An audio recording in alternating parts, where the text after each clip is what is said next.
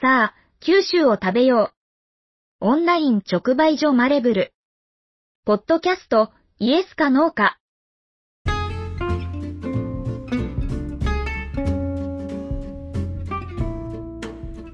日本語の歴史を楽しく学ぶ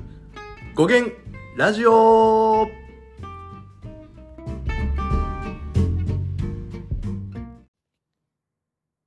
はい久しぶりに語源ラジオを始めていきたいと思います。えー、まずはお便り紹介ですね。えー、おじさん。東京事変リテラシー低くて全く分かりませんでした。すみません。いえいえ。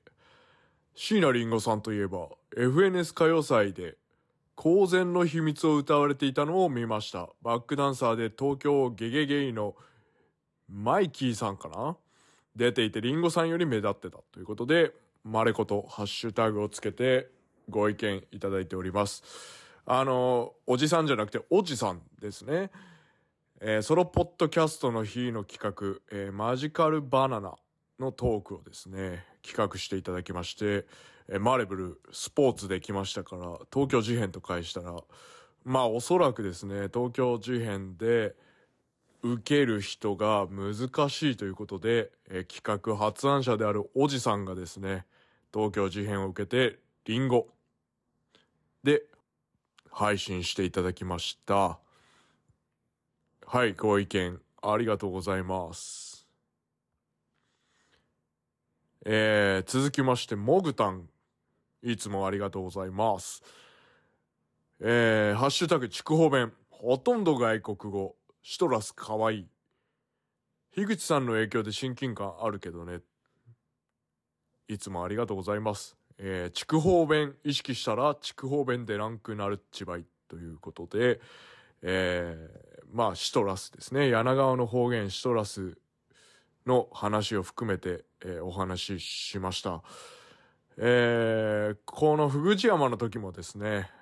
語尾が「ですね」になっちゃうんですねモグタンありがとうございますえー、続きまして千葉又23えー、ハッシュタグまれこと福知、福知山さん面白い。まあ、福知山なんですけど言いにくいですね。福知山さん面白い。えー、サラダの歌最高でしたと。えー、急に歌い出すということで、えー、こちらもですね、えー、ありがとうございます。えー、今回は3件ですかね、ご紹介いたしました。はい、語源ラジオ行きたいと思います。ここであったが100年目。100年も経っていたら生きていないはず。ここであったが100年目。尋常に勝負勝負。えー、時代劇で耳にするセリフだが、冷静に考えればなぜ100年目なのかという疑問が浮かぶ。いくら何年も探し続けていた仇討ちの相手と出会ったからといって100年目はいかにもオーバー。せめて20年目か30年目ならリアリティが感じられる。しかしどうやらこの100年目という大げさな表現の根底には人間の寿命が100年で尽きてしまうという考え方がある。つまりここであったが100年目というセリフは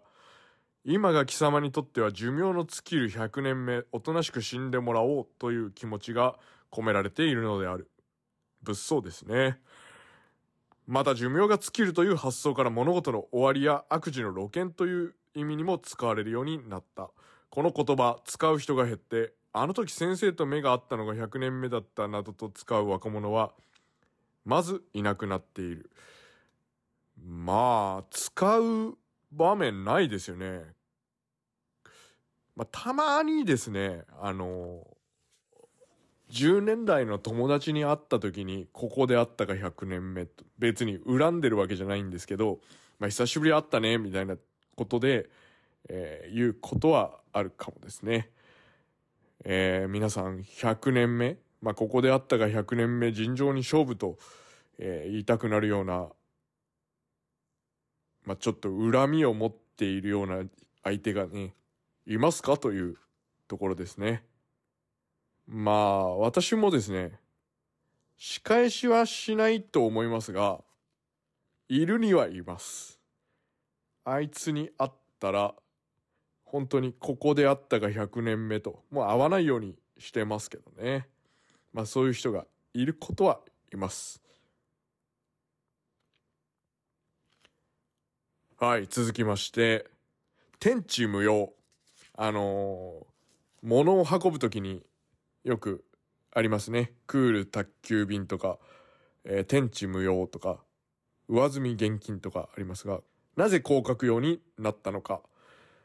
段ボール箱には天地無用と書かれていることがある。その箱を運搬するとき、上下を逆さまにしてはいけないという意味である。この天地無用という言葉、一見中国語のように聞こえるが、えー、中国には天地無用という言葉は存在しない。これは和製の四字熟語なのだ。この言葉が使われるようになったのは日本で近代的な運送業がスタートした明治時代のこと。この天地とは上下をひっくり返すという意味の天地するという動詞を略したもの。それが無用、禁止を表しているわけだ。当時の運送業者は天地ご無用にお願いしますという言葉を省略し、天地無用としたのだったと。えー、マーレブルで野菜をね、送るときも、一応天地無用なんかですね、2回、2個しかつけれないんですよね。えー、例えば生物と、天地無用と、もう一個ですね、えー、上積み現金をつけたいんですけど、まあ野菜なんでね、ひっくり返してもいいかなと思って、天地無用はあんまりつけないようにはしてますね。えー、だから生もの、まあ野菜が入ってますので生ものと、えー、上積み現金ですね。まあこれは潰れちゃう可能性がありますので、重いものを上に乗せないでということで、この2つをつけて、えー、マーレブルのマルシェボックスをお送りしております。えー、マルシェボックスといえばですね、ラピュタファームとコラボしまして、ラピュタファームの豆腐のオリーブオイル漬けを、まあ、プラス追加料金でマルシェボックスに入れて送ることができるようになりました。このね、豆腐をですね、味噌漬けにして、水分を抜いて、チーズのようにしております。食感はもうね、チーズみたいな感じで。でそれをオリーブオイルにつけてですね、えー、まあ小瓶で販売をしておりますが、まあラピュータファームさん、4月15日にですね、モルキャンマルシェということで、えー、ラピュタファームさんの方で、モルクとキャンプとマルシェを合体させたイベントを4月15日土曜日に行います。えー、ラピュタファームぜひ遊びに来てください。マレブルのインスタグラムで、えー、トップに置いておりますので、えー、詳細見ていただきたいと思います。この、えー、ラピュタファームの豆腐のオリーブオイル漬け、マレブルがその時期販売している野菜の詰め合わせセットとともに、えー、豆腐のオリーブオイル漬けが届くということで、まあ、野菜にかけてもいいですし、そのまま食べてつまみにもなるということで、ワインにも合いますし、日本酒にも合うということで、しかも豆腐なんでね、えー、かなりヘルシーということで、ぜひおすすめの商品でございます。天地無用でした。えー、3月のですね、えー、イベントのご紹介で、えー、年に一度の桜マルシェ1へ3月26日日曜日開催です。えー、能形市の新町、えー、新町公園の目の前のですね、誉れ茶房という日本茶専門店におきまして、桜マルシェ1へが開催されます。その新町北公園がですね、非常にあの桜の名所で、まあ、隠れた名所で綺麗に桜が咲くんですが、えー、コロナ禍でですね、えー、なかなかお花見も催せなくなって、えー、桜だけが静かに綺麗に咲いているという状態でしたが、今年は、えー、3年目となる桜マルシェ1へ、えー、大々的にやりたいというふうに思います。3月26日日曜日11時から、えー、福岡県直方市新町1-8-36、誉れサボを店先にて、雨天決行ということで、えー、まあ大きなね、ガレージがありますので、その中にテントを張ればですね、雨も防げるということで、えー、まあマレブルの野菜販売、インドネシア雑貨、トリコ、えー、ハスの実ドライ1000、えー、新町一丁目プリン言葉屋さん、手作りパン、丸コマパン、焼き菓子ラタッタさん、えー、マクロビ弁当まんまるキッチン、誉れサボの日本茶ドリンク販売ということで、えー、目白押しですね、出店者がかなり多いということで、過去最大のですね、イベントになります。またですね、えー、3時からですね、15時から、えー、リコーダーの演奏ということで投げ銭ライブを行いますので、まあ、桜を見ながら美味しいものを食べながらいい音楽を聴いて、えー、春を感じてもらいたいというイベントでございます。JR 能形駅から徒歩12分とちょっと離れていますが、店のですね、横に車3台分止めれるほどのスペース、またですね、恩賀川の河川敷、消防署の前にですね、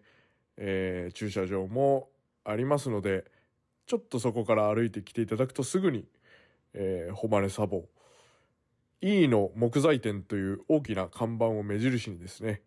えー、まあその桜が綺麗に咲いている公園を目印にお越しいただければすぐにわかると思いますので、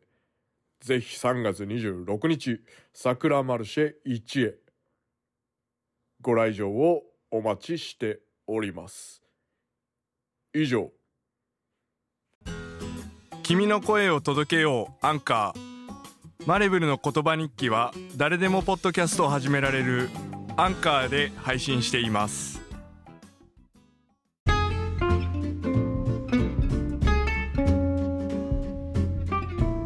生産者と消費者を美味しさでつなぐオンライン直売所あなたも。マレブルで地産地消しましょう。合言葉はイエスかノーか。